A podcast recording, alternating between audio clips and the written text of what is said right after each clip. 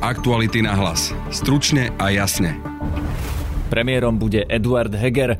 Kto to vôbec je a čo o ňom vieme? Pýtali sme sa jeho dlhoročného priateľa, s ktorým donedávna predávali slovenskú vodku do USA a dnešného bratislavského župana za SAS Juraja Drobu. Pán Heger bude, bude počúvať Igora Matoviča. Na rozdiel od niektorých iných hlboko veriacich nie je bigotný. Igor Matovič nás bude ako minister financí reprezentovať v zahraničí nielen na rokovaniach ministrov financí Eurozóny a Európskej únie, ale do júna bude napríklad aj šéfom Rady guvernérov Európskej investičnej banky. V dnešnom podcaste sa pozrieme na jeho angličtinu. Yeah, I want to apologize for my um, language abilities or uh, English.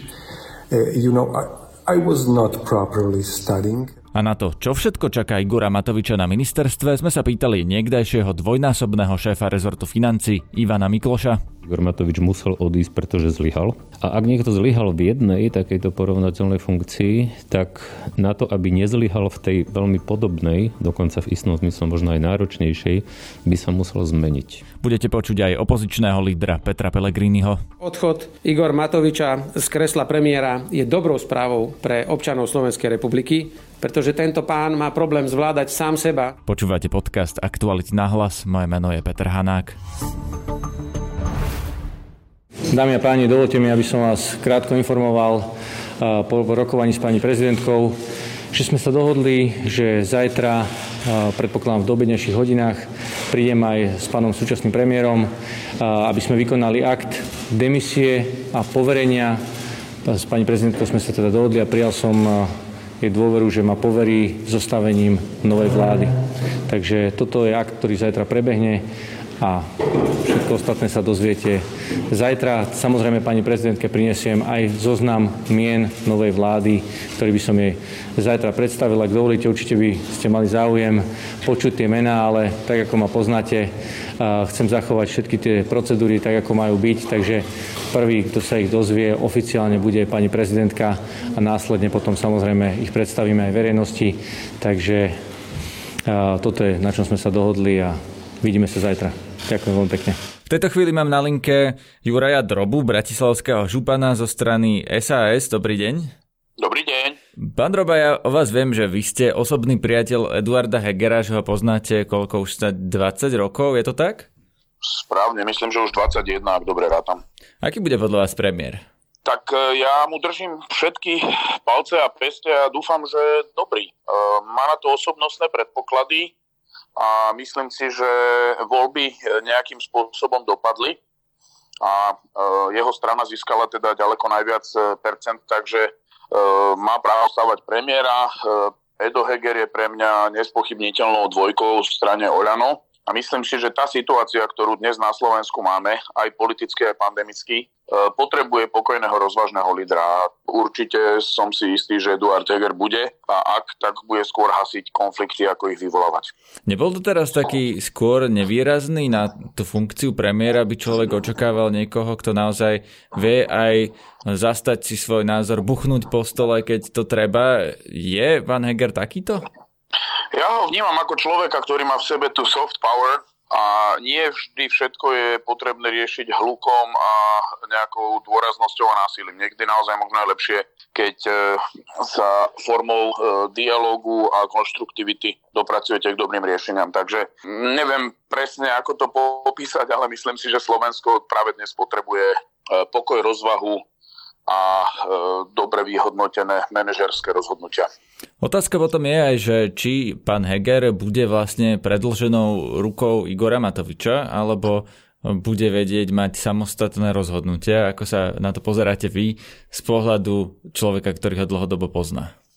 Vzťah je veľmi blízky a myslím si, že e, pán Heger bude, e, bude počúvať Igora Matoviča, ale zároveň ja si nemyslím, že Igor Matovič e, by sa mal nejak správať trúcovito alebo ako urazené dieťa. Ja si myslím, že to bolo rozhodnutie, ktoré urobil sám od seba, urobil ho s plnou vážnosťou a myslím si, že vyhodnotil tú situáciu tak, že je dobré, aby sa stiahol z pozície premiéra. Takže úprimne sa priznám, že e, nebojím sa toho, že Igor Matovič by mohol alebo mal mať na pána Hegera nejaký e, vplyv v zmysle, v zmysle nejakých, ja neviem, nazvieme to, že opl- oplacačiek svojim koaličným partnerom alebo niečo podobné. Ja si myslím, že pán Matovič to rozhodnutie urobil uvažené a, a bude určite pána Hegera podporovať a držať mu palce.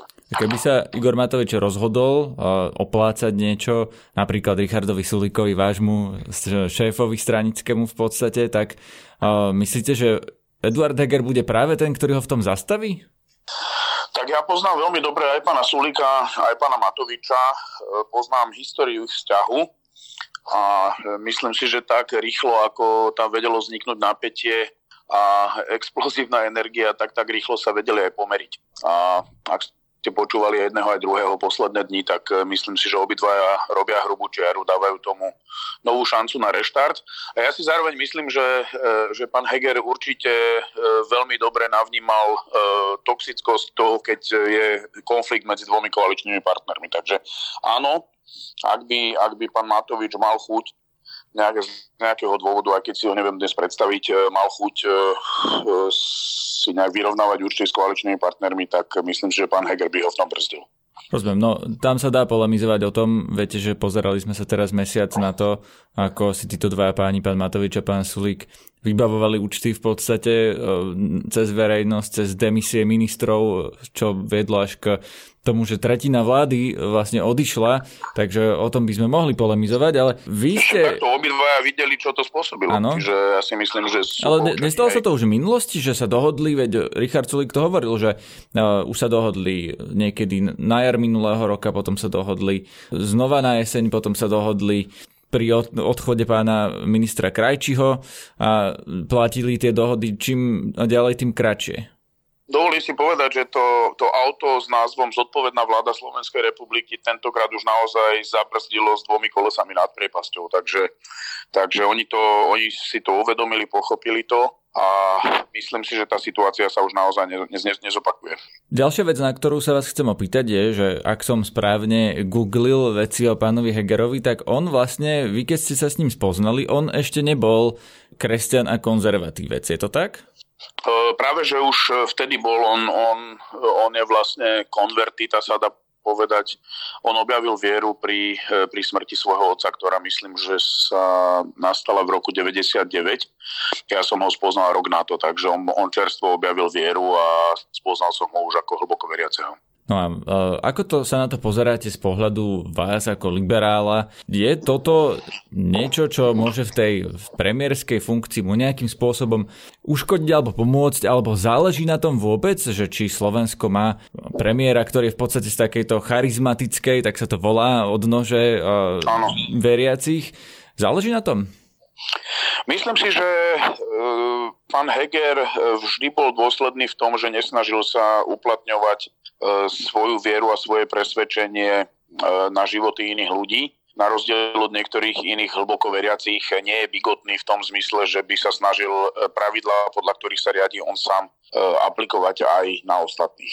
Ja som čítal jeden rozhovor v, na jednom konzervatívnom webe s ním, kde on vlastne kritizoval sekularizmus. E, tvrdil, že títo sekularisti sú proti nám kresťanom a to preháňajú s tým sekularizmom, ale sekularizmus je vlastne zakotvený v našej ústave, lebo to je oddelenie cirkvy od štátu, alebo teda oddelenie ideológie logické, cirkvi a štátu. A on sa vtedy, to bolo keď nastúpil do parlamentu ako poslanec, myslím v roku 2016, postavil proti tomu. Ako sa na to pozeráte? každého názory sa vyvíjajú. No, on dnes je premiérom 5,4 milióna Slovenska z ktorého si dovolím povedať, že dnes už menej ako 50% je veriacich, takže, takže on určite toto bude zohľadňovať a predpokladám, že pre konzervatívny web sa vyjadril tak, ako sa vyjadril. E, nemyslím si, že dnes vníma svet cez túto optiku. Že vy ho nepokladáte za nejakého svojho ideologického oponenta v podstate? Tak e, v tých otázkach e, hlavne vplyvu cirkvi určite áno. My z, ja s ním vediem alebo zvykol som mať dosť hlboké a dlhé rozhovory na tému viery. Myslím si, že aj on pochopil ten môj svet e, liberálov e, trochu inak a lepšie ako dovtedy. A ja samozrejme zase úplne inak pozerám dnes na veriacich. Ja som známy tým, že som dosť kritický voči rímskokatolíckej cirkvi, ale to neznamená, že som kritický voči viere alebo voči veriacich. Aktuality na hlas. Stručne a jasne. Pri mikrofóne mám v tejto chvíli bývalého ministra financí pána Ivana Mikloša. Dobrý deň. Dobrý deň. Pán Mikloš, začneme tým, čo čaká Igora Matoviča vo funkcii ministra financí. Vieme, že minister financí cestuje často do Bruselu. Aké všetky povinnosti, ktoré bežný človek nepozná, má slovenský minister financí? Tak cestovanie do Bruselu. Z hľadiska reprezentácie je to áno, cestovanie do Bruselu, ktoré je pomerne časté, aj keď dnes sa asi väčšinou uskutočne online raz za mesiac pravidelne a niekedy ešte aj mimoriadne sedí Euroskupina. Väčšinou potom hneď ďalší deň sedí ECOFIN, čo je Euroskupina je zasadnutie ministrov financí eurozóny a ECOFIN je zasadnutie ministrov financí Európskej únie. Potom minister financí je e, zároveň guvernérom alebo zástupcom Slovenska v Svetovej banke a Medzinárodnom menovom fonde. Tieto organizácie majú dvakrát do roka výročné zasadnutie, väčšinou vo Washingtone na jar a na jeseň. No a potom sú to samozrejme aj nejaké bilaterálne stretnutia, rokovania, zahraničné cesty. Ale toto je grov. A potom ešte samozrejme je aj zástupcom Slovenska v EBRD, Európskej banke pre obnovu a rozvoj a Európskej investičnej banke. Vieme, že Slovensko momentálne predseda Európskej investičnej banky, alebo teda Rade guvernérov Európskej investičnej banky čo teraz vlastne Igor Matovič sa stane šéfom z tejto inštitúcie, alebo ako si to máme predstaviť? No, na nejaké obdobie, neviem, či to je poloročné alebo ročné obdobie, preberá ako keby to politické vedenie, čiže predseda vlastne tým ministrom financí jednotlivých členských krajín Európskej únie, ktoré sú zároveň vlastne akcionármi Európskej investičnej banky. Ale to je, to je jedno eh, na najvyš dve zasadnutia v roku Čiže tam to nejaké zásadné nie je ani z hľadiska časového, ani z hľadiska náročnosti. Všetko mu samozrejme pripravia, takže to nie je žiaden zásadný problém. Vieme, že Igorovi Matovičovi to v Bruseli veľmi nešlo. Videli sme to už pri jeho prvej návšteve, že slušne povedané zmetkoval. Myslíte, že na tieto všetky funkcie, ktoré slovenský minister e, financí musí zastávať a vykonávať, e, treba nejakú kvalifikáciu, alebo je to naozaj tak, že to zvládne každý, komu pripravia podnety, teda podklady? Minister, každý minister je politická funkcia. Igor Matovič je už skúsený politik, čiže v tomto by som zásadný problém nevidel. Minister nemusí byť odborníkom v tej ktorej oblasti, ktorú riadi. Samozrejme je výhoda, ak je tým odborníkom, ale nevyhnutne, nevyhnutne nemusí byť. Čo je problém pri ministrovi financí je ten, že tam sa už ako si automaticky predpokladá, keď formálna podmienka to nie je, ale automaticky sa predpokladá znalosť angličtiny, minimálne angličtiny pretože tým rokovacím jazykom je angličtina a na rokovaniach Eurogrupy sa netlmočí. Na rokovaniach Ecofinu sa, keď som tam ešte chodil, e, tlmočilo, ale nie do všetkých jazykov, ale na, na rokovaniach Eurogrupy tlmočenie nebolo. Takže tam slabšia znalosť angličtiny určite handicapom je. Vy máte vedomosť o tom, že Igor Matovič má takú slabú angličtinu, že ho to bude handicapovať? To neviem, to by som nerad posudzoval, ale z nejakých tých medializovaných výstupov mm, asi, asi môžeme mať o tom isté pochybnosti. Aby sme nevytvárali legendy, tu je ukážka angličtiny Igora Matoviča. Hi everybody, I'm uh, Igor from Slovakia. I'm prime minister here for first time and uh, yeah, probably last time. Yeah, I want to apologize for my um, language abilities or uh, English. Uh, you know, I, I, was not properly studying uh, as it should be, but uh, I think you will understand uh, the basis of my message. So, uh, what I want to say you, we everybody knows that if we want to cut numbers, Je to síce s gramatickými chybami, ale premiér zjavne angličtine nie len rozumie, ale sa aj dohovorí. Môžeme sa vrátiť k Ivanovi Miklošovi. Ten problém tej rošady, ku ktorej došlo, je v tom, že Igor Matovič e, nejde do menej zodpovednej funkcie. Samozrejme formálne je premiér silnejší, lenže treba vidieť, že politicky e, Igor Matovič ostáva osobou, ktorá je najviac zodpovedná za akcieschopnosť, jednotu, koalície, pretože je a ostáva predsedom najsilnejšej koaličnej strany. A z hľadiska povinností, ktoré má v súvislosti s funkciou, do ktorej ide, to možno môže mať v istom zmysle dokonca aj ťažšie. A to v tom zmysle, že mu pribudnú veľmi konkrétna zodpovednosť a problémy súvisiace s ozdravovaním verejných financií. Všetci vieme, že po pandémii nám ostane veľmi veľký deficit verejných financií a bude potrebné tento deficit znižovať, čo je vždy nelahká úloha aj politicky, ale aj manažersky. Navyše Igor Matovič predpokladám, že bude aj podpredsedom vlády, ktorý bude zodpovedný za realizáciu, prípravu realizáciu fondu obnovy, teda reforiem a investícií, ktoré vyplývajú e, z fondu obnovy a, a odolnosti. A toto je nesmierne náročné aj z hľadiska politického, ale aj z hľadiska manažerského. Čiže mám pocit, že mu, keby som to mal porovnať aj z hľadiska toho politického, aj z hľadiska manažerského, tak určite nejde do ľahšej Mm, pozície alebo ľahšej situácie, akú, akú mal doteraz. Váš bývalý kolega, pán Eduard Kukan, sa dnes vyjadril, že Igor Matovič z tej funkcie odišiel, pretože ako premiér zásadne zlyhal, že sa ukázal nekompetentný, neschopný riadiť vládu. Podľa vás vládne riadiť ministerstvo financí? No to je práve ten zásadný problém. A toto je problém. Nie je to, či do akej miery vie dobre po anglicky alebo nie. Toto je zásadný problém. Súhlasím s Edom Kukanom v tom, v tom že e, Igor Matovič musel odísť, pretože zlyhal vo funkcii predsedu vlády. No a ten problém je v tom, že tá nová pozícia nebude ľahšia, ako som sa už snažil vysvetliť prečo. A dá sa teda povedať, že pozícia predsedu vlády a vicepremiéra a ministra financí v dnešnej situácii je, je porovnateľná z hľadiska tých nevyhnutných predpokladov na úspešné vykonávanie takýchto dvoch funkcií. A ak niekto zlyhal v jednej takejto porovnateľnej funkcii, tak na to, aby nezlyhal v tej veľmi podobnej, dokonca v istom zmysle možno aj náročnejšej, by sa musel zmeniť. Aby musel zmeniť svoje správanie, spôsob, akým vlastne uh, fungoval počas toho posledného roka. A to je otázka, a to je aj dôvod, prečo ja som pomerne skeptický, pretože ľudia sa veľmi nemenia. A Igor Matovič za posledný rok ukázal, že sa nezmenil vôbec, napriek tomu, že bol vo veľmi zodpovednej funkcii počas kritického obdobia pre krajinu a túto svoju pozíciu nezvládol. Ak sa bude správať tak ako doteraz, čo podľa vás čaká ministerstvo financí pod vedením Igora Matoviča? No problém je, že nie len ministerstvo financí, pretože ako som povedal, už to, že Igor Matovič ostáva a je predsedom najsilnejšej koaličnej strany, robí jeho pozíciu špecifickou a výnimočnou. Po druhé, samotné ministerstvo financí niekde, nie je nikdy len o jednej agende, pretože štátny rozpočet sa týka celej krajiny, týka sa všetkých rezortov. Navyše e, bude Igor Matovič v pozícii podpredsedu vlády, ktorý bude zodpovedný za reformy a investície súvisiace aj s fondom obnovy, ale nielen s fondom obnovy mimochodom, aj s tými ostatnými Ehm, fondami, európskymi fondami a ďalšími. Čiže rozhodujúce a kľúčové nie je, čo čaká ministerstvo financí, ale čo čaká krajinu práve z hľadiska toho, že dobre zvládnutie tejto pozície, veľmi vplyvnej a veľmi dôležitej e, pozície a funkcie, vyžaduje isté, isté predpoklady.